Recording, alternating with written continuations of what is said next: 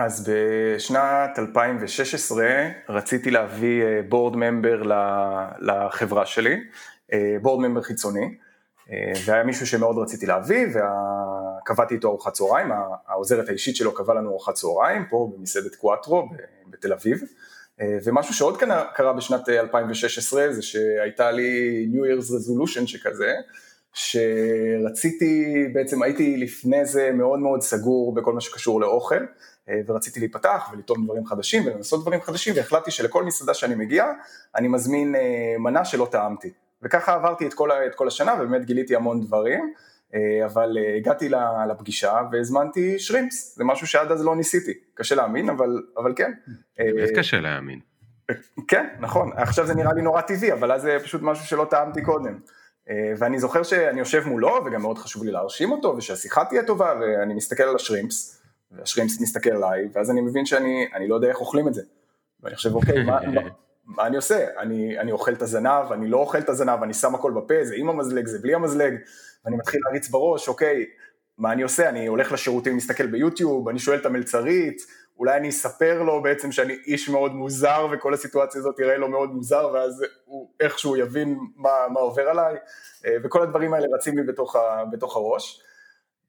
אבל בסוף האינטואיציה ניצחה, והבנתי לבד שאני, שאני מחזיק את זה עם, ה, עם האצבעות ואני לא אוכל את הזנב, ואיכשהו זה עבר בסדר, בדיעבד גם גיליתי שזה עבר בסדר.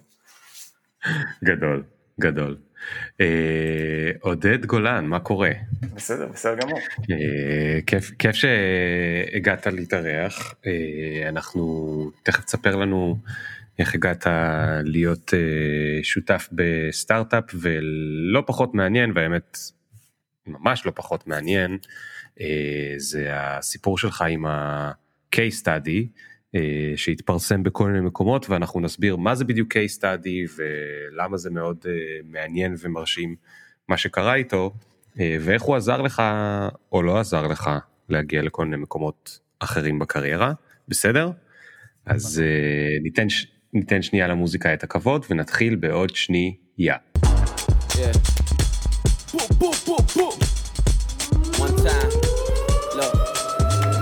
Ring the alarm, hot ass nigga, big ass head so my dreams get bigger, big campaign strong so my flows get sicker. מה קורה עודד? תגיד איפה גדלת? אז אני גדלתי בחופית שבעמק חפר, אחלה אזור. חופית זה לא נופית. לא, נופית זה, היינו לפעמים מקבלים את, ה, את הדואר של אה, נופית בטעות, אבל אה, נופית עד כמה שאני יודע זה הרבה יותר בצפון, אה, עמק חפר זה בין, זה בין נתניה לחדרה, זה, וחופית זה ככה מאוד קרוב לים, וזה אחלה אזור, מאוד מושבניקי שכזה, מושבניקי שכזה. אז היית הרבה בים בתור ילד? כן, כאילו לגמרי אני יכול להגיד שאת רוב שעות היום שלי העברתי בים. אתה היום גם אה, עוד הולך לים או שאתה עובד עד מאוחר? אה, אז זה גם וגם, אז היום, אה, אז היום אני יכול להגיד, אה, אז אני בן 36, אני גר בתל אביב ואני נשוי ואני אבא לשלושה, אז אני מאוד נהנה, אני מאוד נהנה לקחת את הילדים שלי לים, אבל, אבל זו צורה שונה של ללכת לים. כן, אה? מאוד מאוד שונה. אתה, אתה מרגיש שהחופש, רמת החופש לילד השתנתה איך שאתה גדלת לעומת איך שהם גדלים? בגלל שהם גדלים בעיר גדולה? אז אני לא יודע אם זה קשור לעיר, או שזה קשור לתקופה, או שזה פשוט קשור אליי. אה, בדיוק דיברתי על זה עם, אה, עם אשתי ממש לפני כמה, כמה ימים, הבן שלי עולה לכיתה א' אה, בשנה הבאה, ואני זוכר שאני הייתי הולך בכיתה א' לבית ספר ברגל, וזה היה, זה היה כמה מאות מטרים, יכול להיות אפילו יותר מקילומטר, ואני ממש זוכר את הדרך, וזוכר, בוודאות יודע ש, שזה מה שהיה כל יום. ועכשיו זה נראה לי פה מאוד מאוד מוזר שאני פשוט אגיד לו אוקיי עוד כמה חודשים היום אוקיי תלך ברגל כאילו אני לא יודע אם הגעת לא הגעת אין לי מושג מה קורה ואני לא, לא בטוח אם זה קשור לעובדה שזה מושב ועיר אבל יותר פשוט אולי התקופה השתנתה אולי אני השתנתי. שמע אני גדלתי בקריות אה, שזה בטוח לא מושב וגם אני הייתי הולך ברגל לבית ספר ולחוגים ולהכל ולא היה אז גם סמארטפון או gps או שום דבר כדי לעקוב אחריי. אה, בטוח התקופה השתנתה, בלי קשר לזה שזה עיר. יכול להיות ש, שזה גם קשור, אבל גם בלי קשר זה, התקופה מאוד מאוד השתנתה. אה, תגיד, איפה מתחיל הסיפור שלך? מה, מה עשית בצבא? אז בצבא הייתי ב-8200, בעצם אני, אני טכנולוג מגיל מאוד צעיר, זה תמיד היית, היה העניין שלי לאורך, לאורך כל השנים. ובעצם עבדתי אפילו לפני הצבא, יצא לי לעבוד באיזה חברת סטארט-אפ, זה היה ככה אחרי ה...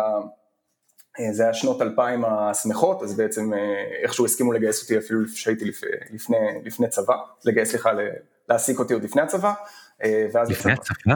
כן, אז בגיל 12... מה גייסו אותך לעשות לפני הצבא? אז הייתי מפתח ג'אווה בחברת סטארט-אפ בשנת 2000, ככה אחרי התיכון הייתי הולך, הייתי הולך וכותב קוד וזה היה מאוד נחמד, וסביבי היו אנשים שהם היו הרבה יותר, הרבה יותר מבוגרים ממני, אבל, אבל הרגשתי מאוד בנוח.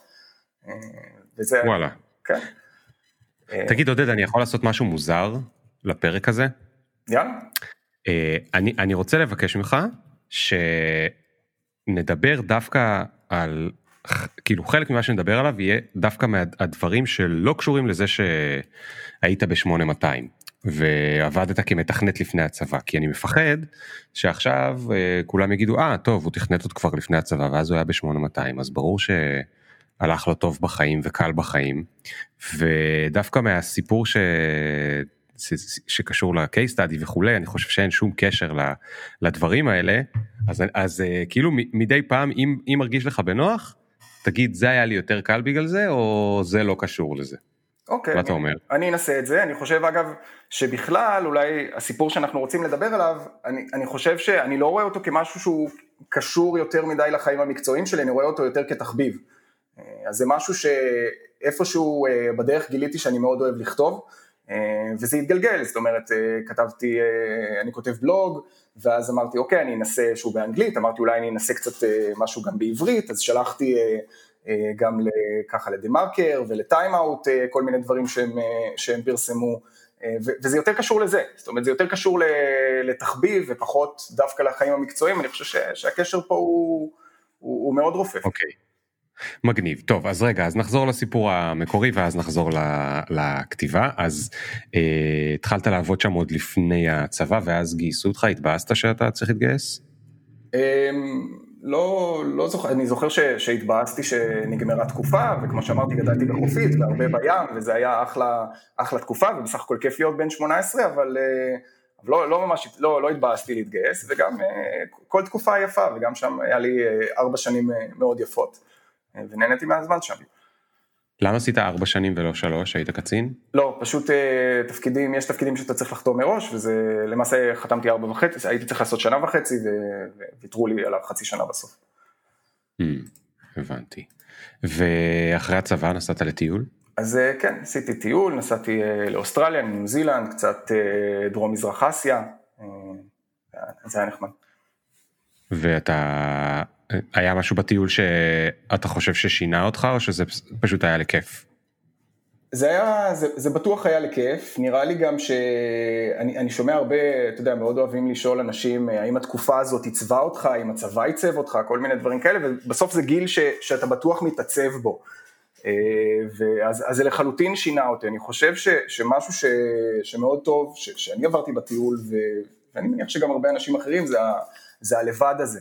זאת אומרת שאתה בסך הכל אה, יוצא לך להיות לבד ולקבל את כל ההחלטות שלך לגמרי לבד וזה משפיע רק על עצמך, אתה לא, לא בשלב יותר מאוחר ש, שיש עליך איזשהו עול של אה, אולי זוגיות, משפחה או דברים כאלה, באמת כל יום אתה, אתה בוחר מחדש אה, מה תעשה היום וההשלכות הן רק עליך.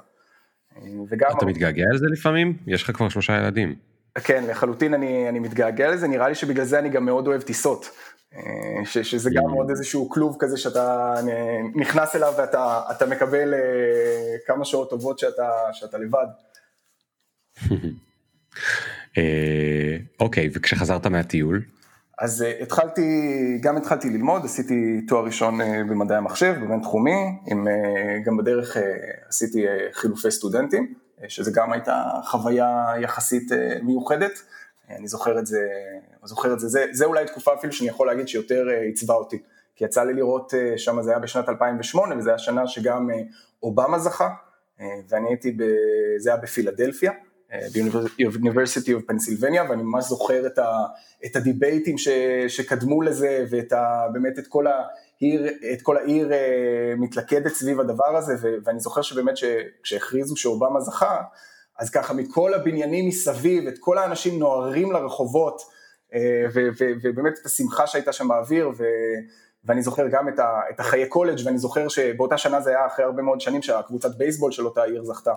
אה, אז גם עוד פעם את אותו התעלות רוח אה, עירונית שהייתה סביב כל האזור הזה, אז, אז זה באמת היה משהו, משהו מיוחד. אה, ובמקביל... אבל כאילו, אבל כאילו, כאילו זה היה כיף, אבל בעצם אתה לא באמת הרגשת חלק מהם. לא הרגשתי חלק, אבל יצא לי לראות משהו ש, שלא יצא לי לחוות פה.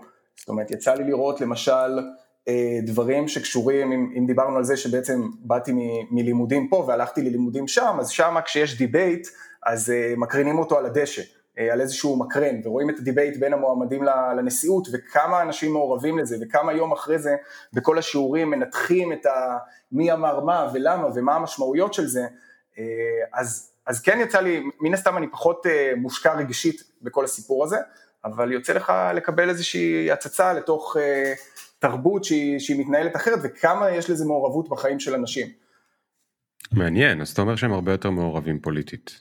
אה, יכול, תראה, בסופו של דבר הייתה לי פריזמן דרך מקום אחד, נקודה אחת, עיר אחת. כן, הסטודנטים. כן, הסטודנטים. אבל לפחות מה שראיתי זה היה לקיצון בצורה, בצורה מדהימה. מעניין. אוקיי, ואחרי התואר, אגב, אה, מעניין שהרגשת צורך לעשות את התואר למרות שעבדת בזה עוד לפני הצבא. אז, אז גם זה בעצם, אמ, אני אף פעם לא הסתכלתי על תואר וזה משהו שזה קצת על, ה, על הדעה שלי לגבי תארים אקדמיים. אני חושב שהרבה אנשים אומרים אה, ש, שתארים אקדמיים הם אה, אולי מיושנים וכבר פחות, פחות רלוונטיים. אה, ואני חושב שדווקא, אני חושב שלחלוטין יש מקום ל-traditional education, אה, ואני, הסיבה היא ש, שאולי אנשים נגד זה, זה כי אני חושב שהם רואים בזה איזשהו סוג של אה, קורס של משרד העבודה, או משהו כזה, שאמור, ש, שאמור בסוף התואר לסדר להם איזושהי עבודה, שאולי זה נכון עבור רופאים ועורכי דין, אבל אני ראיתי בזה כפלטפורמה, אני בסך הכל רציתי לפגוש אנשים מעניינים, אה, לפתוח אופקים, אה, לראות, אה, לראות איך אנשים ניגשים לבעיות שלא יצא לי קודם, זה, זה בסך הכל תקופה גם, ש, ובגלל זה גם עשיתי את זה, רוב החיים בסך הכל אתה, אולי אתה יוצר ערך גם לעצמך, אבל בסופו של דבר כשאתה עובד איפשהו, אז או שאתה פשוט יוצר ערך לעסק, או שיש לך בעלי מניות, אבל זו תקופה שאתה לגמרי אומר, אוקיי, עכשיו, וגם הטיול לצורך העניין שאתה עושה אחרי הצבא, אני עכשיו משקיע בעצמי, אני עכשיו לוקח את הכסף הזה וזה אני. אה, ובגלל זה, זה זו הייתה הבחירה פה. כן, אני ממש מסכים אגב, אני חושב שמי שמגיע עם הציפיות האלה לאוניברסיטה הוא לא יתאכזב ממנה, היא באמת אחלה פלטפורמה לדבר הזה. והוא יש לו יותר סיכוי להיות מאוכזב אם הוא באמת מסתכל על זה כמו קורס של משרד העבודה. אני אגב חושב שלא אנשים ממציאים את זה, אלא הפרסומות של האוניברסיטאות ממציאות את זה, ואנשים מאמינים לזה, אבל uh, זה כבר uh, סיפור של uh, איך שווקים עובדים. Uh, אוקיי, אז, אז, אז אחרי האוניברסיטה מה, מה עשית? אז האמת שבמקביל ללימודים עבדתי כל התקופה ויצא לי להוביל גם בכל מיני סטארט-אפים גם צוותים של פיתוח וגם צוותים של מוצר. אה, ואחרי הלימודים המשכתי לעוד לימודים. אה, עשיתי תואר שני אה, במנהל עסקים, גם בבינתחומי, וזה קצת אולי מביא אותנו לסיפור, ש... יותר לסיפור שרצינו לדבר עליו. אז, כן, אז... אבל רגע תגיד, ב- ב- מתישהו באמצע היה לך איזה סיפור עם TED? כן, אז יצא לי, אז זה קצת, אני חושב שזה מתחבר למה שאמרנו לגבי הפלטפורמה ומה זה בעצם לימודים. אז אז בסוף התואר הראשון אה, היה קבוצה של מרצים שרצתה להרים את, ה, את הכנס TED, ה-TEDx הראשון ב, בירושלים, לפני זה, לפני זה לא, היה, לא היה משהו כזה, אה, ובעצם הם חיפשו איזשהו, היה קצת דיבור על זה בקמפוס, ו, ומי שהובילה את זה זאת אה, ליאת אהרונסון, והיא חיפשה מישהו שבעצם יתפור את כל החלקים שקשורים להפקה הטכנולוגית. זאת אומרת מערכות הרישום ו- וכל הדברים האלה, ואני, איך ששמעתי את זה אפילו לא ידעתי מה הנפח של הדבר הזה, אמרתי אני בפנים, אני רוצה, באותו, באותו זמן הייתי לחלוטין גם מאוהב במותג, במותג, אה, מאוד התחברתי, הייתי רואה הרצאות של טג וישר אמרתי אוקיי אני בפנים. אה, וזה גם היה מאוד מאוד נחמד, זה, זה בדיוק הפלטפורמה הזאת אבל, ש, שכנראה אחרת בחיים לא הייתי נחשף לזה. אה, כן. והיינו צוות... אז ספר לנו משהו על מאחורי הקלעים של מה, שקור, מה קורה בטד. אמ, אז יש הרבה מאוד עבודת הכנה לפני הכנס, גם יש איזשהו עניין שהמותג הזה הוא, הוא יש לו, הוא מגיע עם מגבלות, זאת אומרת זה ממש, יש את כנס TED שהוא, שהוא קורה בארצות הברית ואת הכנס הראשי, אבל הם נותנים איזה שהם, איזה שהם סוג של זיכיון כזה, להפיק כנסים אזוריים שנקראים TEDx. אה, וכשאתה לוקח את, ה, את המחויבות אה, על הדבר הזה, אז זה גם מגיע עם כל מיני אילוצים, כמו למשל אה, כמה כספים אתה יכול לגייס, כמה, כמה כסף אתה יכול לקחת על כרטיסים, איך נראים, נרא, נראות ההרצאות ועוד הרבה מאוד דברים כאלה שצריך להבין אותם טוב טוב.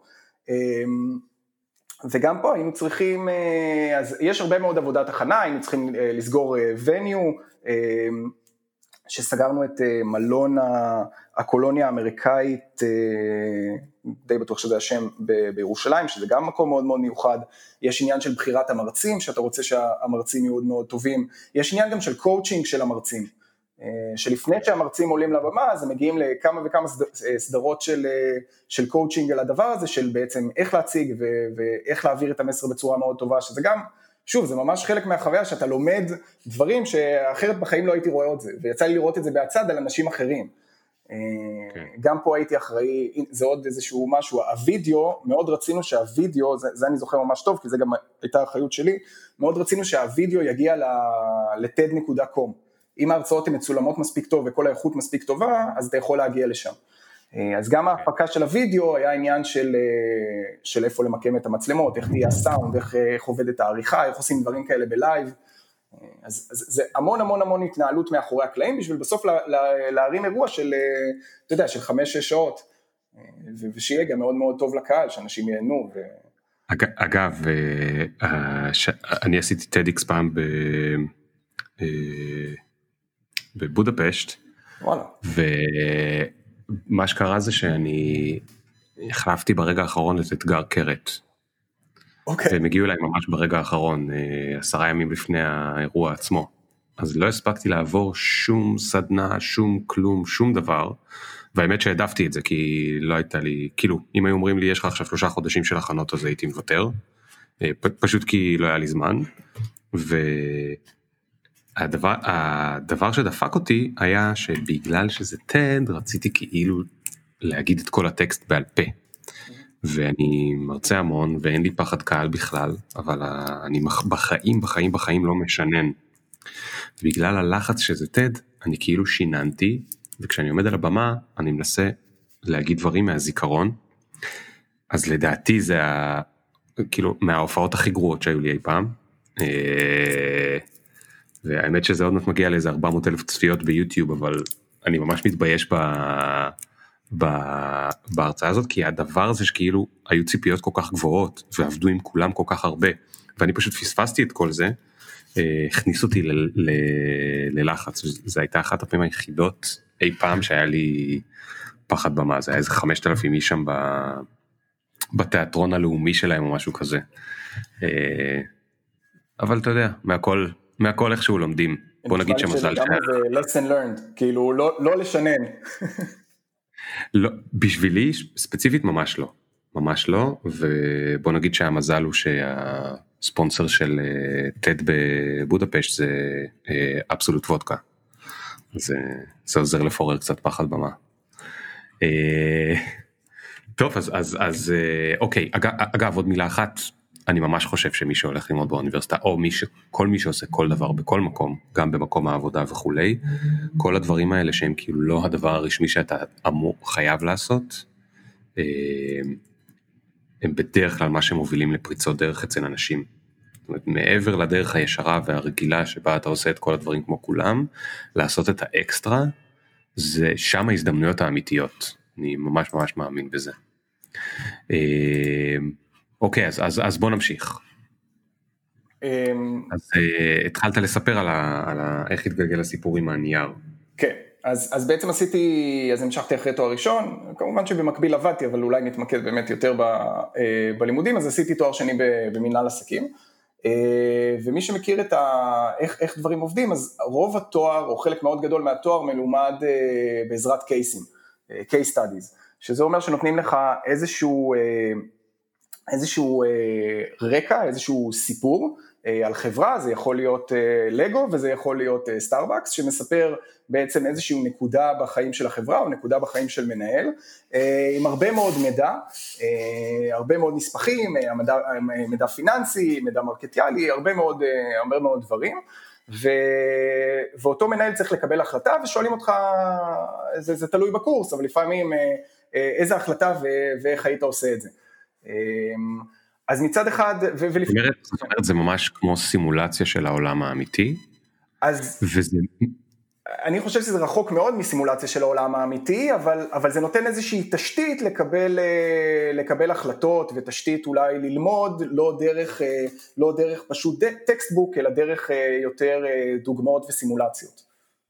אז רגע, בוא, אז בוא רגע נבין, למה אתה חושב שזה רחוק מהעולם? אתה יכול לתת רגע דוגמה לאיך דבר כזה נראה או נשמע? כן, אז, אה, אז לצורך העניין אומרים לך, אה, אתה, אני לא זוכר, לא, לא אקח דווקא case ספציפי, כן, אבל אומרים לך, אתה לצורך העניין אה, מנכ"ל סטארבקס ואתה ניצב בתקופה, בתקופה מסוימת ואתה צריך להחליט האם, האם אתה עד עכשיו היית נמצא רק בארצות הברית ואתה צריך להחליט האם להיכנס לאירופה או לא. והבעיה שיש לך תחרות מאוד גדולה בארצות הברית, אבל מה יקרה באירופה ויש לך המון נתונים על אירופה אה, ו- ו- וגם יש לך איזשהו financial data ואתה מבין את הסיכון ומה גודל הסיכון ומה יקרה אם זה לא יצליח ואתה צריך משהו שהוא מאוד מנומק על סמך, ה- על סמך הנתונים למה קיבלת את ההחלטה שלך. זה נגיד משהו שהוא סביב אסטרטגיה. אתה מציג את זה במצגת, במסמך, איך אתה... אז, איך אתה מראה את ה... אז לרוב הדברים האלה הם בקבוצה, שזה דווקא דבר מאוד חיובי, כי אתה רואה איך, איך, אנשים, איך אנשים שונים פועלים ועובדים, וגם אתה, בדרך כלל אם יש יותר מדי ריבים בקבוצה, זה גם קשה נורא להתקדם. אם יש דעות שונות, אז זה דווקא אולי החלק המאוד טוב של זה, אבל בסופו של דבר אתה בדרך כלל מגיש את זה או כאיזושהי עבודה, פשוט איזושהי תשובה, איזושהי עבודה להגשה, או, או פשוט, או במצגת. Hmm, הבנתי, הבנתי. אוקיי, ואתה החלטת שמה, שאתה בונה כזה? אז לא, אז, אז קודם כל כבר, ש, כבר שעשיתי את זה במהלך התואר אמרתי, hmm, זה לא נראה לי, לא נראה לי, אני, אני לא מת על זה, זאת אומרת נראה לי שהיה אפשר לעשות את זה הרבה יותר טוב, כי גם הקייסים הם מאוד סטטיים, גם אתה לא, אתה לא באמת יודע מה קורה בסוף. אה, רוב הקייסים שראיתי, זה, זה השתנה בשנים האחרונות, אבל רוב הקייסים שראיתי היו על חברות ציבוריות, לא על חברות פרטיות, לא על חברות יותר קטנות, באמת חברות אה, הרבה יותר אה, הרבה, הרבה יותר uh, מפורסמות וגדולות. Uh, המידע שמוצג לך הרבה פעמים הוא קצת, uh, הוא לא מוצג כמו מידע ש, שלי לפחות יצא לפגוש בעולם האמיתי, זאת אומרת הנתוני משתמשים הוצגו באיזשהו גרף, אבל לא באמת בכלי שאותה חברה כנראה עוקבת אחרי, אחרי אותם, אותם נתונים. והדבר mm. שאולי הכי הציק לי, וכל הזמן אומרים שזה לא חשוב, אבל שבעצם מה קרה בסוף, זאת אומרת בחרתי משהו, אז, אז אני כן רוצה לדעת מה ה-outcome. Mm. וזה דברים ש... זאת אומרת, זאת אומרת הם, לא, הם לא נתנו את סוף הסיפור. לפעמים נותנים, כן, בקורסים, ה... יש קורסים שממש גם לפעמים מביאים את, אה, את אותו בן אדם, שזה זה די נדיר, כן, אבל היה, היה קורס שאני כן זוכר שלמשל אה, של אריק בן חמו, שהוא היה מנכ"ל אה, טריקום והוא קנה חברה שנקראת נייסקום, אז הביאו גם בסוף, ה, בסוף הקורס, אז הביאו אה, גם את, ה, את שניהם בעצם, את שני, את שני המנכ"לים, והם תיארו את הרכישה ומה כל אחד חשב בצד שלו. אבל אה, חוץ, מ, חוץ מזה, זה לרוב אתה לא באמת מתמקד במה קרה בסוף הסיפור, זה, זה, זה לא הפוקוס, ואז זה חבל כי היה חסר לי גם את ה closure הזה. אה, וההחלטות הן נראות כמו החלטות בודדות, זאת אומרת אין איזשהו עץ, עץ התלבטויות או איזשהו משהו ש, שיותר הזכיר לי את העולם האמיתי, אה, וזה מחשבות שהיו לי, אה, וזה משהו שסחבתי איתי, לא, לא חשבתי עליו יותר מדי, אבל אז בשנת 2017... תגיד רגע, רגע, רגע, עוד לפני, עוד לפני שאתה מספר מה אתה עשית עם זה, הרווארד, אוניברסיטת הרווארד, בעצם הכי מפורסמת ב-case studies שלה, נכון? נכון. הם, הם כאילו שמה במהלך הלימודי תואר שני במנהל עסקים MBA אתה עובר, לא יודע, מאות case studies או משהו כזה? אה, אז אה, אני לא, אני לא יודע אם זה מאות או עשרות, אבל כן, אתה עובר, מן הסתם אתה עובר כמעט כל שבוע, בכל, אה, בכל class אתה עובר, אתה מקבל case study.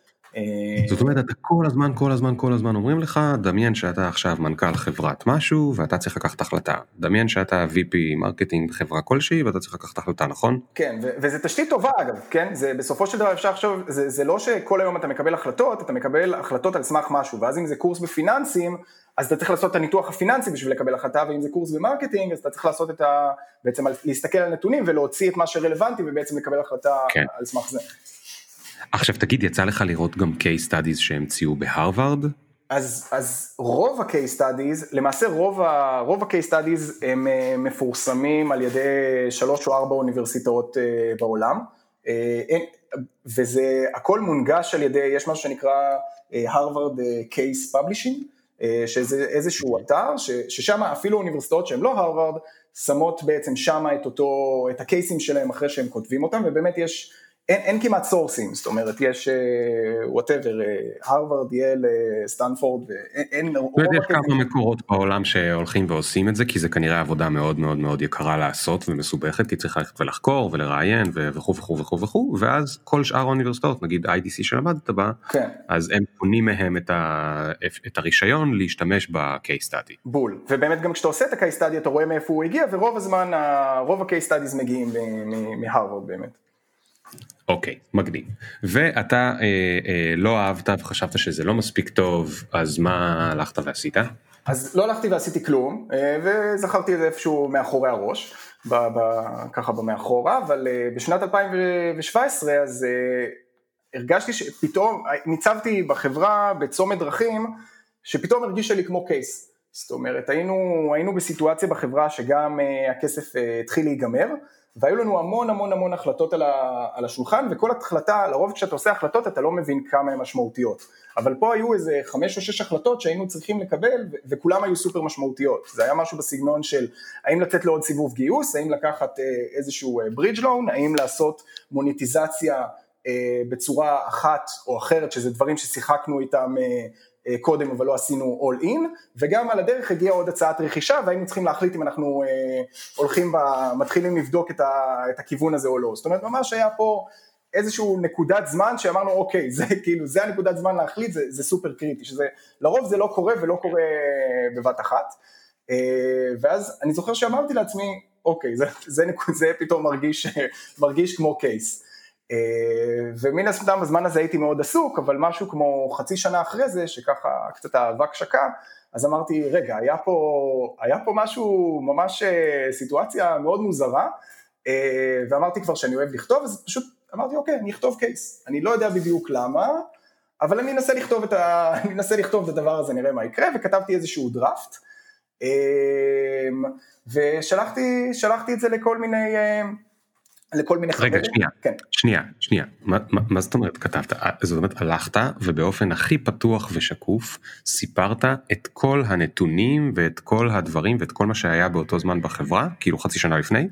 אה, אז אז קודם כל לחברה אה, קוראים סטארטיפייר ול case קראתי לייטפייר בשביל גם מצד אחד שאני אוכל להציג נתונים שאחרת לא הייתי יכול להציג כי הם חסויים אז שיניתי אותם קצת אבל אז הייתי יכול להציג, להציג אותם.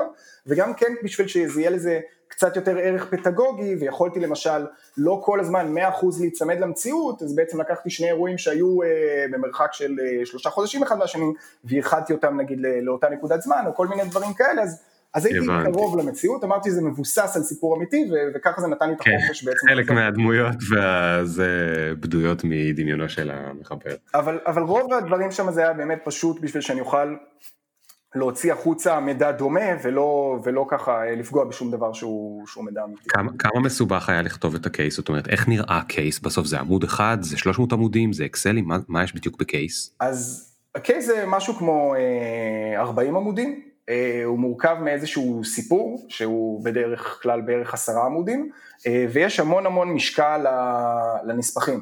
אה, שהנספחים זה יכול להיות, אה, המצב, זה המצב הפיננסי של החברה, זה טבלת בעלי מניות של החברה, זה איזשהו ניסוי, אם אנחנו דיברנו פה על אה, מוניטיזציה, אז, אז איך בעצם נראה אותו ניסויים בעבר של מוניטיזציה שעשינו ומה היו התוצאות, וגם פה, אם אולי אם אנחנו חוזרים למקום המקורי, שאמרתי שלא אהבתי את הדרך שבה זה הוצג במקור, אז פה מאוד מאוד רציתי להיות נאמן לאיך שאני הסתכלתי על הנתונים האלה, אז לצורך העניין, כל הנתונים על המשתמשים, אז אז דאגתי שהנספחים יהיו ב Google Analytics והם יהיו, ב, אה, והם יהיו בצורה הזאת, וגם עוד משהו שמאוד mm. רציתי, זה שה case יהיה אינטראקטיבי. זאת אומרת, אז בניתי את זה בתור, אה, בתור אתר ולא בתור איזשהו נייר.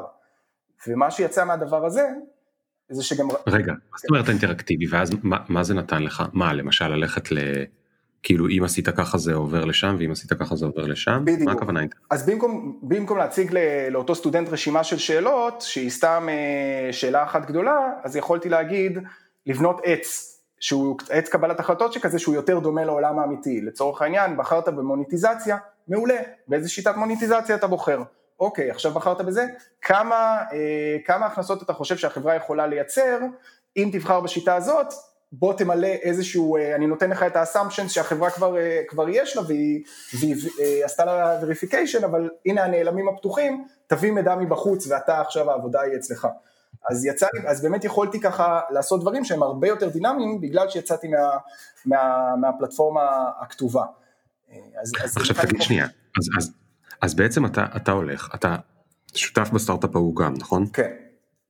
אוקיי, אתה שותף בסטארט-אפ, אתה מאוד מאוד מאוד עסוק, אה, עכשיו אתה מוצא זמן לכתוב 40 עמודים, לעשות אותם באתר מאוד אינטראקטיבי, אה, מה, כאילו, מאיפה המוטיבציה לעשות את הדבר הזה? טוב, אז, אז אולי זה, זה כן אה, צריך לתת פה איז, איזושהי הקדמה, אה, שאותה נקודת זמן, מה שבחרנו בכמה, בכמה וכמה דרכים שהיו שם על השולחן, אה, הדרך שהיה הרבה סיכונים והיה הרבה בעיות מוניטיזציה ולכן כן הלכנו על הכיוון הזה של, ה, של הרכישה אה, והבאנו עוד רוכש לשולחן ועברנו שם באמת איזושהי תקופה מאוד יפה אבל, אה, אבל בסופו של דבר אחרי ש...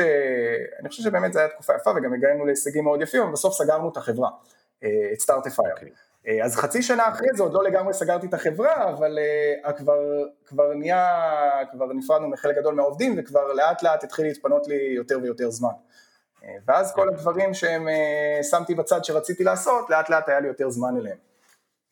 נחמד, נחמד. אוקיי, וכשהתחלת לעבוד על זה, אני שואל כי זו שאלה שלא קשורה לקייס, זו שאלה שקשורה לכל מי שעובד על איזשהו פרויקט צד. היה לך חלום מה יהיה עם זה? לא ממש. כאילו היה לך אסטרטגיה למה אני הולך לעשות עם זה, או שאמרת טוב אני אנסה וזהו, אולי, אולי מישהו יתלהב. אז לא ממש ידעתי, אמ, לא, לא, לא היה לי חלום ש... שזה יתפוס את הכיוון אה, כמו, כמו שזה תפס, בסופו של דבר לפעמים יש הרבה דברים שאני מנסה ו- ולא מצליחים, וואו יש לי רשימה כל כך ארוכה של דברים כאלה כמו אה, ניסיתי לכתוב סטנדאפ או ספר ילדים או המון דברים שלא הצליחו, אז גם פה אמרתי, טוב, אני אשחק עם הרעיון הזה, נראה, נראה מה יקרה. אה, אז, כן. אז לחלוטין זה לא היה חלום ולא היה שום דבר בכיוון הזה, זה פשוט היה, זה יכול להסתיים גם באיזשהו פוסט בפייסבוק, כאילו, זה, זה הדברים האלה, אתה מתחיל ואתה אומר, טוב, אה, בדרך כלל זה משהו שאיכשהו כותב את עצמו, לפחות ככה אני חווה את זה, ש, שהרבה פעמים לפני שאתה כותב, כשאתה מגיע לכתוב משהו הוא כבר די כתוב. אתה רק צריך לשים אותו, על ה... לשים אותו בטקסט. אז uh, המחשבות האלה לא מרפות, ואתה יודע בערך איך אתה רוצה שדברים יראו, ואז אתה אומר, אוקיי, אני, אני אתיישב לעשות את זה, נראה מה יקרה. מגניב. ואוקיי, אז זה היה מוכן. כן. ומה אז... עכשיו? אה, עוד, עוד, רגע, עוד כן. שאלה שקשורה לפרויקטים מהסוג הזה. אה, איך החלטת שזה מוכן? כי הרי תמיד אפשר להמשיך ולשפר ולשפר ולשפר. כן, אז זה היה דראפט לגמרי וזה לא היה מוכן בשום צורה וכבר הייתי די, אה, כבר הייתי קצת אבוד. זאת אומרת אמרתי אוקיי הגעתי לאיזשהו שלב, אני, אני ממש לא יודע כאילו לאן אפשר לקחת את זה ומה אפשר לעשות עם זה, אז, אה, אז פשוט שלחתי את זה לכל מיני אנשים אה, ששמרתי עליהם קשר, כל מיני מרצים שהיו לי, חברים באקדמיה. אה, ובין השאר שלחתי את זה גם אה, למורה ניר, שהיא גם אה, ידידה והיא גם באותה תקופה היא הובילה את, את תוכנית זל בבינתחומי, והיא אמרה לי בוא תקפוץ, תקפוץ, תקפוץ לפגישה נדבר על זה. ואז היא אמרה לי תראה אתה מתפרץ פה לדלת פתוחה, לא, לא ידעתי אפילו לאיזה דלת מדובר, אבל אתה מתפרץ פה לדלת, לדלת פתוחה והבינתחומי מאוד רוצה גם לפרסם, לפרסם קייסים, אבל זה כנראה עוד ייקח הרבה זמן וזה משהו שבונים אותו ובוא בתור התחלה בוא תבנה שיעור. אה, ואז לקחנו את הדבר המאוד גולמי הזה, והיא ממש נתנה לי צ'אנס שם, זאת אומרת, כי, כי בסוף אה, היא לא יודעה איך זה יצא. אה, אבל היא נתנה כן. לי צ'אנס, ו- ועשיתי איתה הרבה מאוד איטרציות שהיא נתנה לי פידבקים, ושיפרנו שם כל מיני דברים, כאשר בסופו של דבר העברתי את זה, העברתי את זה כשיעור, שיעור ראשון. זאת אומרת, מה זה שיעור? פגישה אחת עם, פגישה אחת עם סטודנטים, זה מה שנתנו לך. אז זה בעצם אתה שולח להם את זה, את, את זה קודם, הם מגישים, הם מגישים עבודה, הם מגישים את, ה, את, אותו, את אותו דבר ואז יש גם... אתה עושה להם את הריוויו. אתה עושה להם את הריוויו ואז יש שיעור ובשיעור הם, הם גם מציגים את, ה, את מה הם עשו וגם, זאת אומרת זה גם בהתחלה קצת הרצאה וגם ש, שנותנת יותר רקע ודברים שהיו חסרים וגם אה, בעצם אחרי זה הקבוצות, הם עשו את זה בקבוצות, כל, כל קבוצה מציגה את מה שהיא עשתה ו, ומה שהיא בחרה, אה, ואני חושב שדרך זה, ש, שזה בעצם לא היה סטטי, אה, זה היה שיעור מאוד מאוד מוצלח, כי גם מצד אחד יכולתי להראות להם, לכל קבוצה, מה הקבוצות האחרות בחרו, אה, והיה איזשהו debate, זה, זה באמת יצר איזשהו debate בין הקבוצות ללמה משהו אחד יותר טוב ומשהו אחד פחות טוב, אה, וגם קצת רימיתי פה, כי אחרי זה דאגתי, אה, דאגתי להראות להם מה היה ה outcome של כל אחד מהדברים. ואז mm. אחרי שכל קבוצה בעצם הציגה, יכולתי להגיד להם, אוקיי, אז בחרתם את הדבר הזה והזה, זה מה שקרה במציאות, כי את רוב הדברים ניסינו, ובסופו של דבר רוב, ה, רוב המהלכים נכשלים. ואז אה, אתה מנסה כמה דברים והרוב נכשל, לפעמים משהו אחד מצליח. אתה יכול לתת דוגמה למה זה לנסות או מה ניסיתם כי אתה, אתה, זה נשמע מאוד uh, פילוסופי, תן, תן דוגמה ספציפית לכיוון אחד שאפשר לקחת ושהוא נכשל. כן, אז, אז יש אה, למשל, אם ניקח לדוגמה מוניטיזציה, אז... אז תסביר מה זה מוניטיזציה, זה, אמרת זה, את זה איזה 17 פעמים, יש מצב כן. שמישהו לא יודע מה זה. אז זה בעצם לייצר הכנסות מ... לייצר הכנסות. ייצור, לייצר הכנסות אה, משימוש במערכת, בשירות. אה, כן. כן. אז... זאת אומרת, יש לי איזשהו מוצר, איך הופכים את זה לכסף? כן, בדיוק. אה, ואז okay. היה לנו הרבה מאוד, היה לנו שלושת אלפים מה, מהברנדים הכי גדולים בעולם שהשתמשו במוצר שלנו, והאם אתה, לאיזה כיוון של בעצם להכניס מזה, לייצר מזה הכנסות אפשר ללכת, ואחד השימושים זה בעצם לגבות על השימוש במערכת. אה, ואז אה, חלק מה, מהסטודנטים אמרו, אה, אוקיי, פשוט נהפוך את כל המערכת למערכת בתשלום, שזה טעות מאוד גדולה, אנחנו גם למדנו אותה בצורה נאיבית בדרך הקשה, שלא לוקחים דברים שהם חינם והופכים אותם למשהו בתשלום.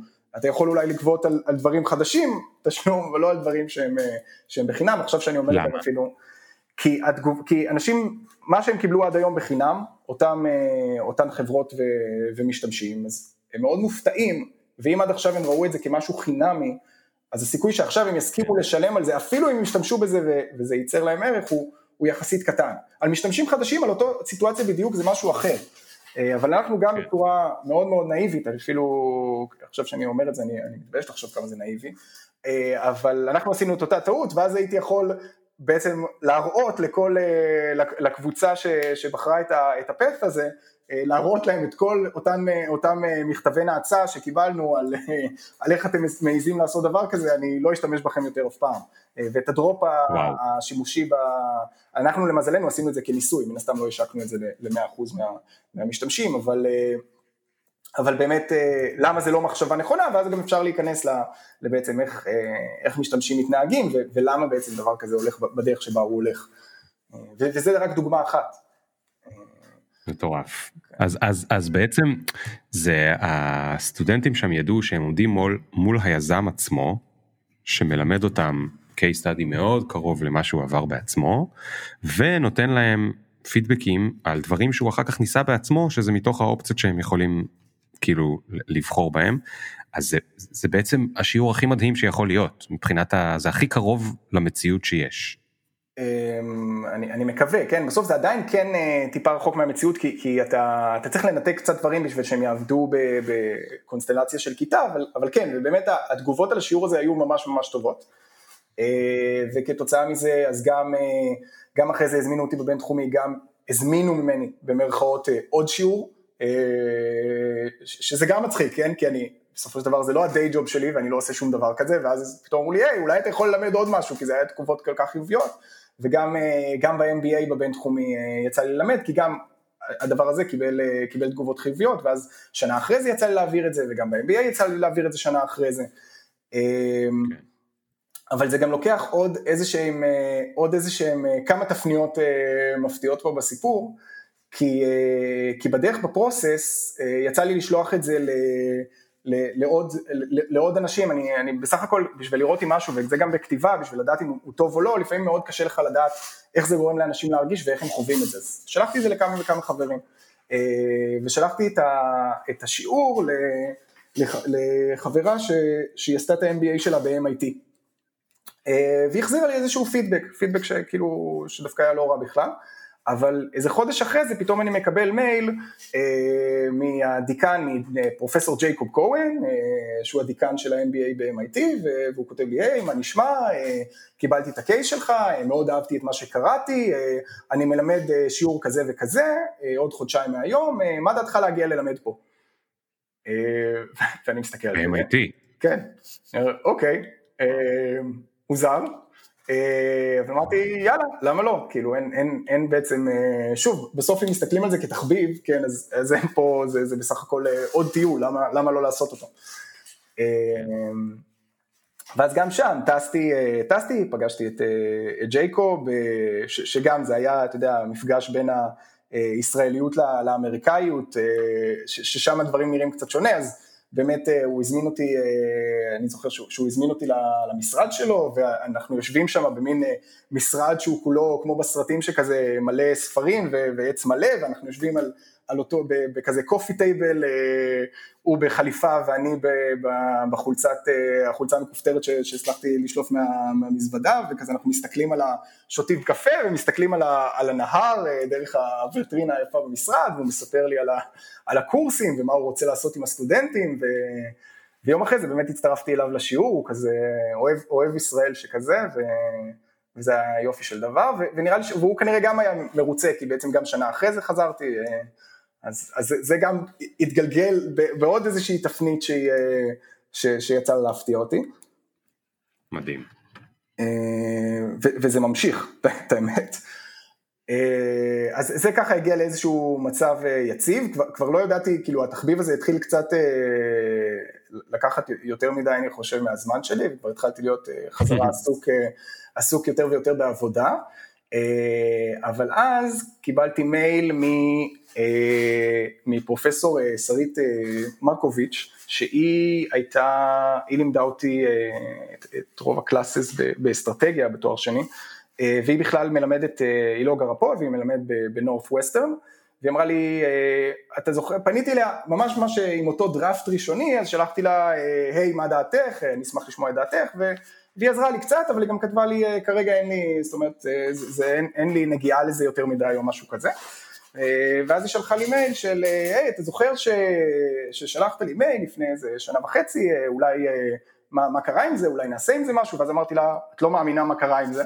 אה, ושלחתי לה את כל הדברים, אה, את כל הדברים ואת כל השתלשלות האירועים, ואז היא אמרה לי, או, oh, זה מעולה, אה, אני רוצה בדיוק כזה לשני קורסים שאני מלמדת, אבל אני צריכה משהו יותר, יותר רשמי.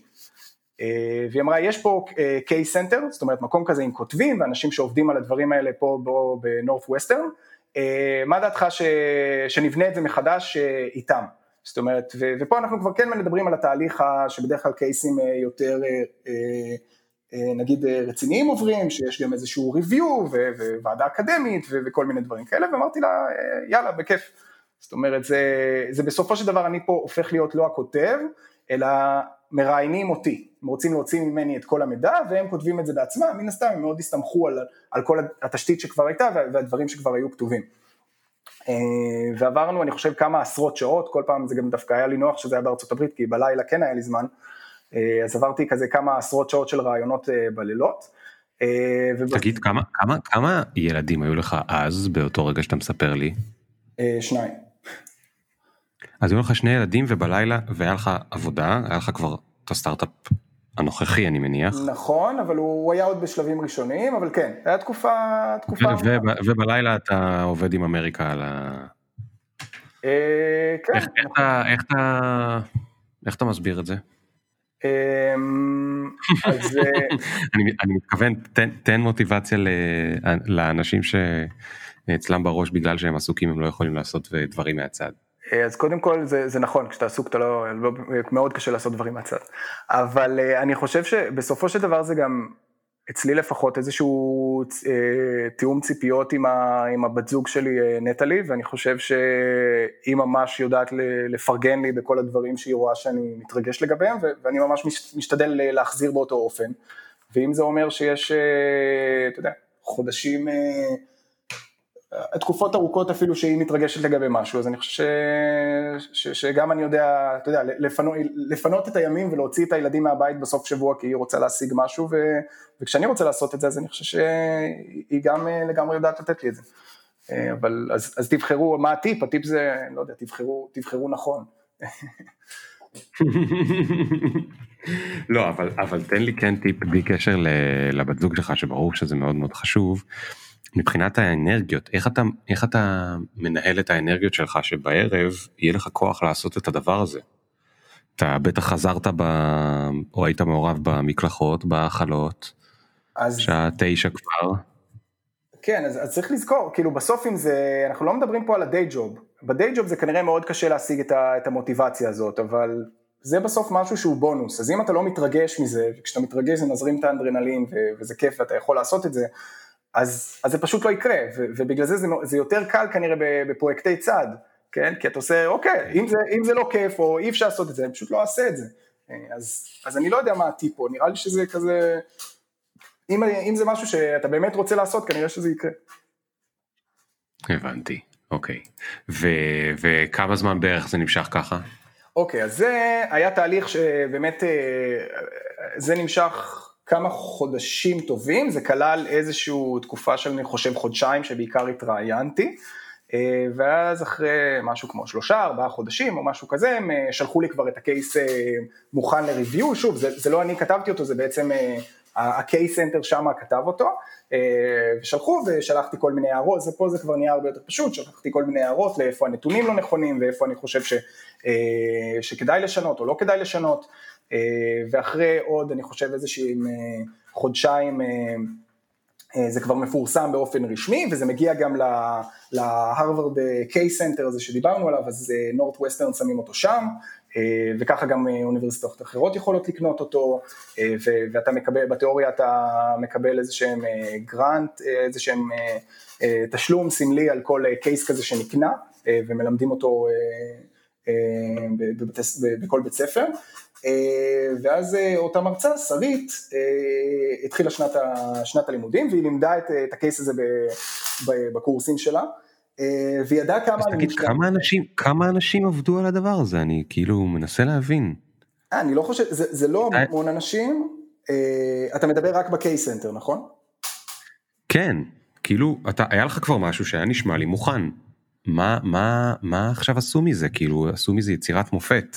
אז הם, בסופו של דבר כשזה מגיע לאקדמיה, אז, אז קודם כל יש, אה, יש case למשל נכתב בצורה מסוימת, סתם דוגמה, הם, ולי זה היה ישר מאוד צרם לי, אבל כל, ה, כל הסיפור נכתב בלשון עבר, אין שום דבר שהוא, שהוא נכתב אה, באף לשון אחרת, והסיבה היא שכשהם משחררים דבר כזה, אז הם רוצים שזה גם עוד עשר שנים יהיה אפשר להשתמש בזה, אה, זה, זה סתם דוגמה.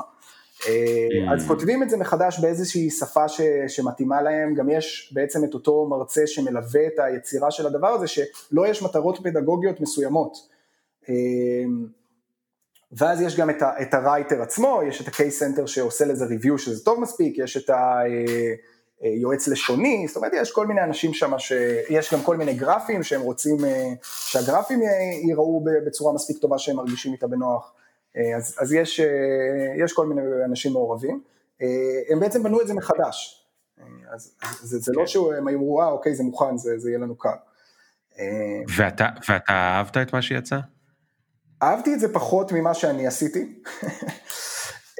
הוא כן נהיה יותר סטטי ויותר, ויותר דומה לקייסים המסורתיים.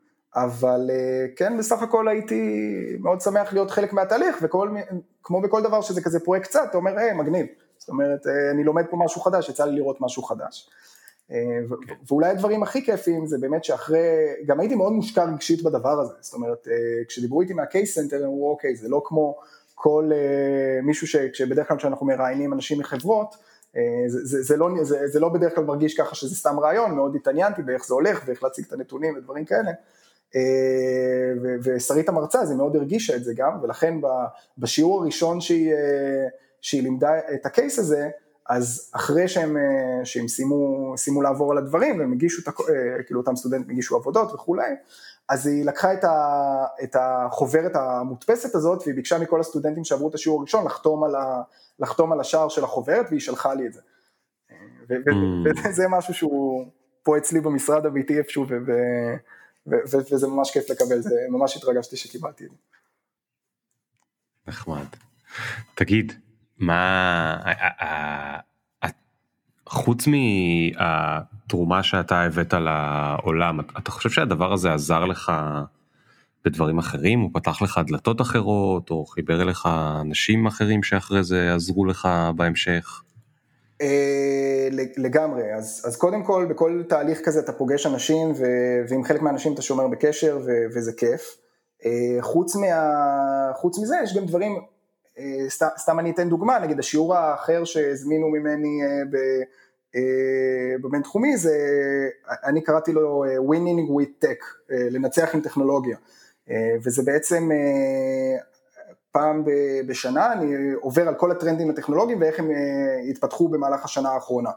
אה, וזה מאוד מבוסס אגב, כאילו אני מן הסתם לא, זה, זה, אני משתדל כמה שיותר להביא מקורות וזה מאוד מבוסס על אה, מרי מיקר מבונד קפיטל שהיא מפרסמת דוח מאוד מאוד, שהוא מאוד מוכר, מפרסמת דוח כזה כל שנה. אבל מה שזה גורם לי זה כל שנה באמת להתעדכן, זה מכריח אותי להתעדכן בכל הדברים האלה, שאחרת כנראה לא הייתי מוצא בחיים את הזמן לעשות את זה. אז, אז כל שנה אני חייב לעבור את, ה, את, ה, את הדבר הזה, באמת להעמיק ו, ולקרוא ו, ולהיות מעודכן, אז, אז זה גם דורש ממני יותר. ויש אנשים גם ש, שאני פוגש בדרך, שזה גם כיף. כן. אה, אתה חושב שאתה תעשה עוד דברים כאלה? אז עם הזמן, וזה קצת מתחבר לאיך עושים, אז, אז נכון להיום אני עושה פחות ופחות, פשוט בגלל עניין של זמן, זאת אומרת היום העבודה והמשפחה זה ממש 100, אה, כמעט, אה, זה כזה 100, 110 אחוז מהזמן שלי. אה, יותר קל לשמר דברים קיימים מאשר להתחיל דברים חדשים. אז, אז, אז אולי אם אני אמצא את עצמי בתקופה מתישהו שיהיה לי יותר זמן, אני מאמין שבסך הכל זה כיף. כן, אתה אמרת שאתה כבר לא מתרגש כשאתה עומד מול קהל, אבל אני מאוד מתרגש כשאני עומד מול קהל, וזה לא משנה אם זה הפעם המאה.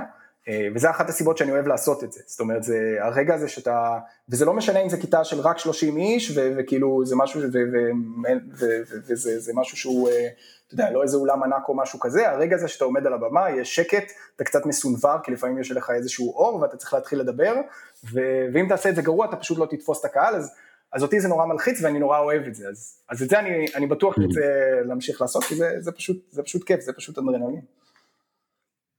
מדהים תגיד תגיד מה אה, לא דיברנו על זה בכלל מה אתה עושה בחברה מה מהי החברה שהקמת שעכשיו אתה עסוק בה כל היום. אמ, אז אולי אני אתחיל דווקא מעולם הבעיה אה, שזה סיטואציה שמוכרת לחלק גדול מהמאזינים אני משער.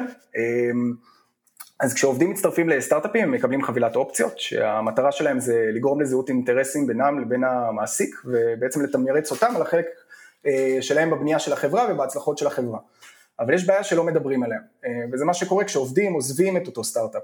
אה, וברוב המקרים לאותם עובדים יש 90 יום לממש את האופציות שלהם והעלות של המימוש, זאת אומרת הכסף שהם צריכים לשלם בעצם בשביל אה, לנצל את הזכות של האופציה ולקבל מניות היא מאוד מאוד גבוהה, היא יכולה להיות עשרות אלפי דולרים והיא יכולה להיות מאות אלפי דולרים ואם העובדים לא משלמים את הסכום הזה במהלך אותם 90 יום, הם פשוט מאבדים את הזכות הזאת. וראינו את הבעיה הזאת קורית, אני ושני השותפים שלי קורית גם אצל חברים, גם אצל קולגות, אה, ובגלל זה הקמנו את Bee. אה, Bee בנינו פתרון שמאפשר לכל אותם עובדים, הם נרשמים, מעדכנים את הפרטים של האופציות שלהם, אה, הם עוברים איזשהו תהליך, בסוף התהליך אומרים להם מזל טוב, הנה ה-200 אלף דולר שלכם, שהם מקבלים למימוש האופציות. מה שהם נותנים זה בתמורה זה במידה ובסוף יהיה אקזיט או הנפקה אז הם נותנים איזשהו חלק מהרווחים העתידיים אם הם מתקבלים ומהצד השני של EquityBee, אז יש משקיעים שהם רואים הזדמנות להשקיע בכל אותן חברות, דרך אותן האופציות של אותם עובדים, מקבלים גישה לחברות ולהשקעות שאחרת הם בחיים לא היו מקבלים. וזהו, ועד היום מימנו מאות עובדים, כבר היה לנו גם כמה וכמה אירועים של אקזיטים, ואנחנו מעבירים מאות אלפי דולרים כל חודש, למעשה אפילו בחלק מהחודשים יותר. תגיד, זה נשמע, זה נשמע סטארט-אפים הרבה מאוד כזה ליגל, הרבה, הרבה עניינים משפטיים, נכון? כי זה צריך, יש פה דברים חוקיים ושקשורים לכסף, הרבה מאוד התעסקות ב, ב, בצד הנקרא לזה יותר כאילו אתה יודע מה אני אגיד את זה פשוט איך שאני חושב את זה ואז אתה תתקן אותי שהוא נשמע משעמם וטרחני וכאילו צריך מלא סבלנות. אני פשוט מקנא בך שיש לך את הסבלנות הזאת.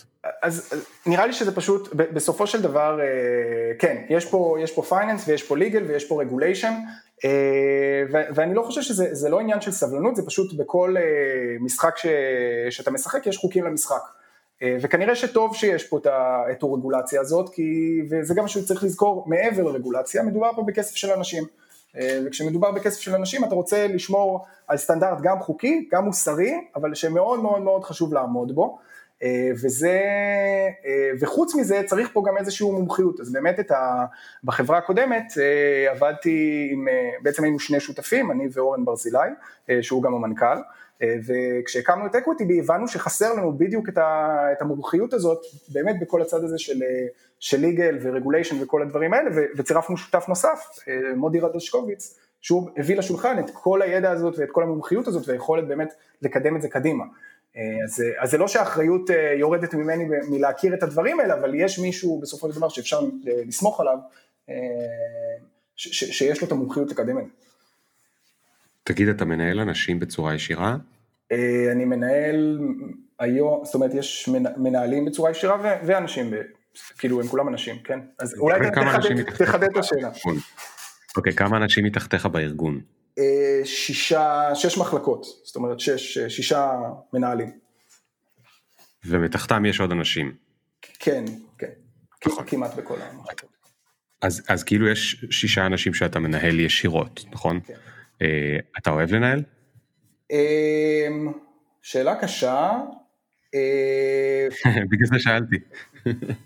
יש לזה צדדים טובים וצדדים פחות טובים. אני חושב שהצד הטוב זה שהרבה פעמים אתה יכול להשפיע יותר. זאת אומרת, אתה, אתה, אתה יכול לעשות פעולה של פעם בשבוע, של לכוון משהו לכיוון הנכון ולראות את, ה, את ההשפעה של זה. וגם יש הרבה דברים יפים שאתה לא, שיצא לי ללמוד בדרך, בעיקר בעניין הזה דווקא של לנהל מנהלים, שזה אני חושב הרבה יותר מאתגר והרבה יותר קשה לעשות את זה נכון, שזה לא להגיד לאנשים איך, אלא פשוט לכוון אותם בכיוון הנכון, אתה מקבל מעט החלטות שיש להן משמעות יותר גדולה. והחלק שאני פחות אוהב בזה זה שזה הרבה פעמים הרבה כאב ראש, כן, בסוף יש פה, כל, כל, כל אחד הוא קצת שונה, יש לו מוטיבציה שונה, יש לו דברים שונים שמניעים אותו, זה מגיע עם הרבה בעיות, בדרך כלל דברים עד, לא, לא, לא מפעפעים אליך החדשות הטובות, בדרך כלל הם מפעפעים אליך באמת דברים שצריך להחליט שהם, שהם לא החלטות נוחות, אז כאילו מן הסתם זה, זה, זה החלק שהוא, שהוא פחות כיפי, אבל בסוף הייתי אומר, שורה תחתונה הייתי אומר שכן. ואז אמרת החלטות, בעצם אתה עסוק כל היום בלקחת החלטות, נכון? אתה, אתה שמעת פעם את המושג decision fatigue? כן, לגמרי.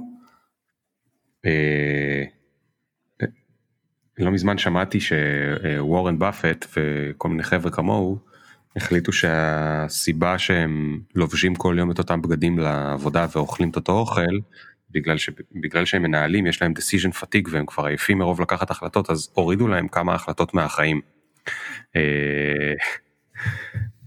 סתם זה פשוט זה כאילו כל כך לא מסתדר בראש אותן החלטות כמו אנחנו הולכים עכשיו לפטר מישהו או לגייס שלושה אנשים חדשים ואיך זה ישפיע על החברה למה אני אוכל היום בצהריים אבל מסתבר שאיכשהו בראש שלנו שני הדברים מעייפים באותה מידה. אתה יכול לתת לי איזשהו טיפ על ניהול מנהלים משהו שאיזשהו lesson שלמדת מהשנים האחרונות. אז זה הרבה יותר, הרבה יותר קל, אה, אתה רוצה לתת לאנשים לעשות את ההחלטות בעצמם ולא להגיד להם, אה, ולא להגיד להם מה לעשות. אה, וזה הרבה יותר קל, זה, זה אולי אפילו ברמת החברה. זאת אומרת, אתה רוצה כנראה שיהיה איזשהו יעד שהוא ו mission vision מאוד מאוד ברור לחברה, ושמזה כל אחת מהמחלקות תגזור את, ה, את היעדים שלה. ואז הדיון הוא לא מה, מה, מה הפעולה שעושים השבוע, אלא מה אתה עושה, מה אותו מנהל עושה בשביל לקדם את הדבר הזה. כן. ואז זה כן מאפשר... אבל זה אומר שצריך ממש לסמוך עליהם, נכון? זה משהו שאני חושב שעשינו הרבה יותר טוב בחברה הזאת מאשר בחברה הקודמת שהייתי שותף בה, זה באמת לגייס אה, מנהלים אה, ברמה הכי גבוהה שיש.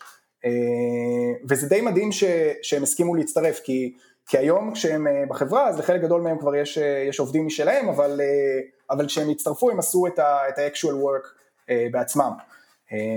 זאת אומרת לקחת בין האנשים שבעבר או בתפקיד הקודם או עד התפקיד הקודם היו מנהלים, אמרת להם בואו תהיו, החברה עוד קטנה, זאת אומרת לפני כמה שנים, בואו אל תהיו מנהלים, תעשו את העבודה בעצמכם, ואם נגדל והכל יהיה בסדר תחזרו להיות מנהלים אבל בחברה שבה יש לכם יותר אה, כוח. נכון, ו- וכמעט כולם באמת היום, היום כבר מנהלים, אבל הם הסכימו, זה יפה שהם הסכימו לעשות את הדבר הזה, אני חושב שהיופי בדבר הזה זה שזה לא היה בכלל אישו.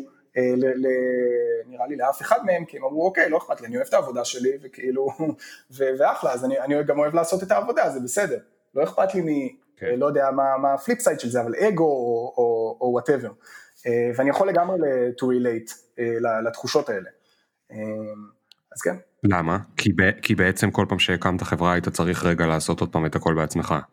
אה, גם וגם אה, כמו שאמרנו, ניהול הוא הרבה פעמים אה, משהו שהוא, שהוא, שהוא קצת כאב ראש, זאת אומרת כן יש את היופי והכיף בלקחת חצי יום בלי שאף אחד יפריע לך בשום צורה ולצלול לאיזושהי, יכול להיות בעיה, בעיה לוגית מורכבת או, או, או איזשהו משהו שקשור להתנהגות או למחקר או, או כל דבר כזה. אה, ובתור מנהל זה משהו ש... שיוצא לך לעשות הרבה פחות ופחות ואתה עושה יותר קונטקסט סוויצ'ינג בין, אה, בין אה, מה צריך עכשיו, כמובן זה לא טוב שזה 100% מהזמן, כן, אתה רוצה שיהיה לך 20% מהזמן שלך הזמן לחלום ולהסתכל קדימה, אבל, אבל הרבה מהיום שלך הוא סביב תיאום בין אנשים, בין גורמים, לאזן בין trade-offs בין המחלקות השונות, או לקחת משימה ולפרוק אותה למחלקות השונות למשימות ולחשוב על ה execution. אז, כן. אז, אז זה, זה, זה, זה בטוח חסר. ותגיד, איך אתה, איך אתה מצליח אה, אה, להתעסק גם ביום יום וגם באסטרטגיה קדימה? כי אני חושב שזו אחת הבעיות, אם מקשיבים לנו מנהלים צעירים, זה, אחד האתגרים הכי גדולים, נכון? אה, אתה מאוד בקלות נסחפים לטפל רק ביום יום, ואז אין לי זמן להסתכל על העתיד, ואז זה אומר שבעצם, אה, מה שנקרא, העתיד יונחת עליי ממישהו מלמעלה. כן. או אז... מהמציאות. אז, אה, אז קודם כל נראה לי שגם אני מנהל, אה, מנהל צעיר, אז אני לא רוצה כזה להתיימר אה, לתת, לתת עצות לפני ש... אז לא, לא עצות, כן. מחשבות. אני, אז קודם כל זה, זה בא אצלנו בתקופות, מן, עכשיו, מן הסתם עכשיו בקורונה, אני חושב שמבערך אמצע מרץ עד ממש לא מזמן, אז זה היה פשוט תקופה מטורפת של, של execution והחלטות שברור שחייבים לקבל אותן. לגבי הלהסתכל קדימה, אז, אז אני גם, אצלנו אני חושב שיש הבנה יפה אה, בין השותפים, אה, של אה, לא, לא להטריד את מי שלא צריך אה, סתם, אני אסביר, יש כל מיני דברים אה, אה, ש, שקשורים, אני בעצם אחראי על כל מה שקורה בסניף הישראלי, גם על המכירות באירופה, זאת אומרת באימיה, אה, ויש דברים, בעצם אה, שני השותפים שלי יושבים בארצות הברית, אז הרבה פעמים, נגיד, אולי איזה סוגיה מהליגה, אז, אז שואלים אותי, כדאי גם לערב אותם, כדאי כל מיני דברים כאלה, אז אני אומר, או בוא נעשה שיחה כולם ונקבל החלטה ביחד, כמעט תמיד ההחלטה, וזה משהו שהגענו עליו, זה לא. לא להטריד סתם, זאת אומרת אנחנו נגיד להם מה החלטנו, יהיה להם את האפשרות להיכנס להתערב אם הם רוצים, אבל זה בשביל באמת שלא יהיה המון אנשים שמעורבים בכל ההחלטות, אבל יהיה להם את האפשרות להיכנס אם הם חושבים שנעשה משהו, אה, אה, משהו לא נכון, וזה למשל דרך שלי לאפשר להם את זה. אה, הם מהצד שלהם גם עושים, הם מהצד שלהם גם עושים את זה אה, כלפינו, אה, וזה גם קשור לאוטונומיה, כן, כשיש יותר אוטונומיה אה, לכל אחד מהמנהלי מחלקות וגם, ל, אה, וגם אה, בעצם לעובדים, להנהלה וכולי, אז אולי זה נשמע שאוטונומיה זה שאתה צריך לקבל יותר החלטות, אבל בעצם כשאתה מקבל את ההחלטות לבד, הרבה פעמים יש לך יותר זמן. Mm, הבנתי, כי אתה עוסק פחות בתיאום ובלהקשיב לכולם וכו' וכו' וכו', אלא אתה יכול ממש להתעמק ב... בעניין שעצמו. כן, שזה גם לא משהו שהמצאנו, כן? יש את זה, זה תיאור של אה, ג'ף אה, בזוס, אני חושב שהציטוט זה אה, always biased to, biased to yes, לא בטוח שזה בדיוק הציטוט, אבל משהו בסגנון הזה, זה שאם אתה חושב שאתה צריך משהו ממקום אחר, אז הם יסכימו. זאת אומרת, אתה צריך מחלקה אחרת, או שיתוף פעולה ממשהו מסוים, או אם משהו יעבוד או לא יעבוד, תניח שכן, בוא, תמשיך להתקדם, אף אחד לא יתקע אותך, אוקיי? אבל... רגע, לא, אתה צריך להסביר לי את זה יותר לאט ויותר בפירוט, כי אני לא, אני לא מכיר את זה. אוקיי, אז בוא נגיד שיש איזשהו... אה, אה, מישהו ב... אה, סתם, נגיד שיש חברה, אני אתן לך את הקייס, אוקיי? זה ממש קל. יש לנו חברה, אה, הולך פצצה באמריקה, צריך להחליט האם להיכנס או לא להיכנס לאסיה. אוקיי, אז אגב זה, זה כאילו כן סוגיה אסטרטגית ומאוד מאוד גדולה, אבל נגיד מי שרוצה לעשות את, ה, את הקייס הזה, נגיד הוא קובע עם המנהל שלו, אה, והוא אומר, אה, אוקיי, המנהל יכול לפגוש אותו רק שבוע הבא.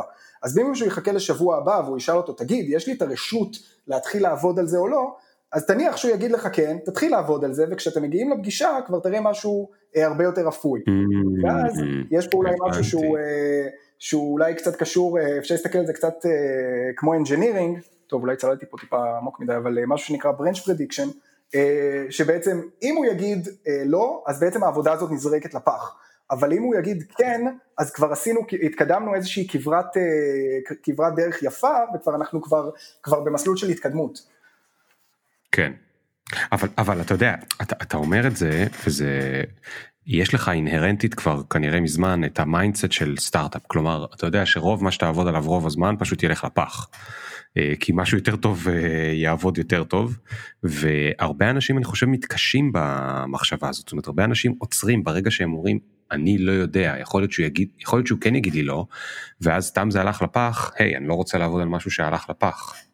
אה, אז, אז יש פה כמה, אז, אז דווקא בארגון, זה תלוי מה, מה הכוונה הולך לפח ולא, כי למשל במוצר, אז מן הסתם הרבה מהניסויים לא יעבדו, ואז באמת זה במרכאות ילך לפח, אבל אה, במקומות אחרים, אם המטרות של הארגון אה, ברורות אה, ומתוארות נכון ומה שצריך להשפיע עליו מתואר נכון, אה, אז הרבה דברים דווקא לא ילכו לפח. ואני אתן דוגמה שאצלנו דווקא עכשיו אנחנו קצת מתקשים עם זה יותר, אבל בחי... בהתחלה של החברה בעצם האופרציה הקדימה בהרבה את המוצר, זאת אומרת כל הזמן עשינו דברים ידניים ורק אחרי זה ידענו לבנות את האוטומציות אחרי שכבר דברים עבדו. ואז הרבה מאוד מהדברים לא נזרקו לפח כי כבר ידענו טוב מאוד מה צריך. אה, אז, אז זה לא תמיד ש... לא תמיד זה יגרום לזה ש, שדברים אה, ילכו לפח, אה, כשהחברה קטנה דווקא, האינטואיציה היא מאוד טובה, אתה רואה סביבך מה אנשים עובדים, מה הכיוון הנכון, אתה כבר מבין שאם אתה תעשה איזשהו שיפור בפרוסס, שיפור במוצר, שיפור בדברים שנוגנים, מפידבקים ומאינפוטים שאתה רואה מסביב, אז דווקא יכול להיות לזה אימפקט מאוד גדול. מעניין. טוב עודד נסחפנו לשיחה אה, כבר אה, על ניהול ועל אה, ניסויים אבל לא הייתה לי ברירה אני חייב לשאול אותך אז אה, אנחנו עומדים לסיים ואני אשאל אותך רק את השאלה המשותפת. אז תגיד אם אתה בכל זאת במטוס והולך להתנגש לתוך סלע לצערך ויש לך דקה לחשוב מה לא הספקת והיה עוד בא לך לעשות מה מה זה היה הדבר הזה. אני ממש ממש מתקשה לשתף פעולה עם, ה, עם השאלה, כי התשובה הראשונה שלי זה, אוקיי, מה קורה, למה מטוס עומד להתנגש, לאיפה אני ניגש, האם יש לי גישה? דאגו לך לילדים, דאגו לך לאישה, דאגו לעתיד שלהם, שמו לך משהו בכוס שגורם לך לחשוב רק על עצמך. אוקיי. אה, אתה לא יכול להציל את המטוס. אז... ואתה עכשיו אה, חושב מחשבות עם עצמך. אה, אז אני הייתי מאוד רוצה להספיק אה, כמו בסרטים, אה, להשאיר קלטות וידאו מאחוריי למשפחה שלי, לכל, לילדים שלי שהם גדלים, לכל גיל שהם יוכלו כזה לראות, לראות איזשהו מסר, מסר לתוך העתיד. מעניין, מעניין, את זה אף אחד עוד לא אמר. והנה אתה עוד פעם מייצר לעצמך פרויקט צעד מאוד מסובך. וואו, אז אני לא... אתה יודע, אתה יכול לעשות את זה גם אם אתה... מה? שום סיכוי. שום סיכוי, אני גם לא... זה, מה זה, זה מחשבה מורבידית אה, בטירוף, כאילו. כן. לא, לא, תחשוב, ש... תחשוב על זה לא בצורה מורבידית, נגיד שחס וחלילה, טפו טפו לא יקרה לך שום דבר, ועדיין ל... ל... לשבת רגע ולחשוב מה אני, מה אני אספר לילדים שלי בכל גיל, זה, זה תרגיל נחמד. ראית את אפטר לייף אגב? לא, לא ראיתי. סדרה מצוינת, אני ממליץ לכולם לא לראות אותה כי היא נורא מדכאת. זה ריקי ג'ווייס בנטפליקס ואשתו, לא עלינו, נפטר, נפטרה מסרטן והוא פשוט עדיין מאוהב בה, והוא כל הזמן רואה וידאוים שלה. והזכרת לי את הסדרה הזאת, היא מצוינת, אל תראו, בסדר? היא ממש אחת הסדרות הטובות, אל תעיזו, זה מדכא, זה נורא, סדרה מצוינת, אל תפספסו, אל תעיזו לראות. אה, עודד, תודה רבה רבה על השיתוף של כל הדברים. אה, אני חושב שסיפרת את זה כזה כמעט ב... זה היה כמעט, זה היה נשמע לא מתאמץ, אבל אני, ההשראה הגדולה, אני חושב שהייתי שמח שאנשים ייקחו מהפרק זה איזה דבר מדהים זה פרויקט צד ואיך אפשר לעשות אותו בלי קשר למה שאתה עושה בעבודה באמת לא היה לא היה בכלל קשר למה שאתה עושה בעצמך מצאת משהו שעברת בעולם אמרת זה לא היה מספיק טוב והחלטת להקדיש זמן לנסות לעשות לו גרסה אחרת שהיא קצת יותר טובה ולהגיד אמ, בוא נראה אולי מישהו יתלהב מזה שיש גרסה יותר טובה לדבר הזה מבלי שהיה לך מראש לזה נקרא לזה לקוח במרכאות כפולות מבלי שידעת מראש מה הולך לקרות עם זה פשוט ניסית ו... וכמו שאמרת הרבה פעמים ניסית דברים והם לא הצליחו אבל הפעם זה הצליח וזה באמת אה, מאחל את זה ל... לכל אחד שיש לו איזשהו רעיון מתרוצץ בראש אז הרבה תודה על זה. אה, וזהו תודה גם לכל מי שהקשיב אני חושב שזה היה פרק 164 או 5.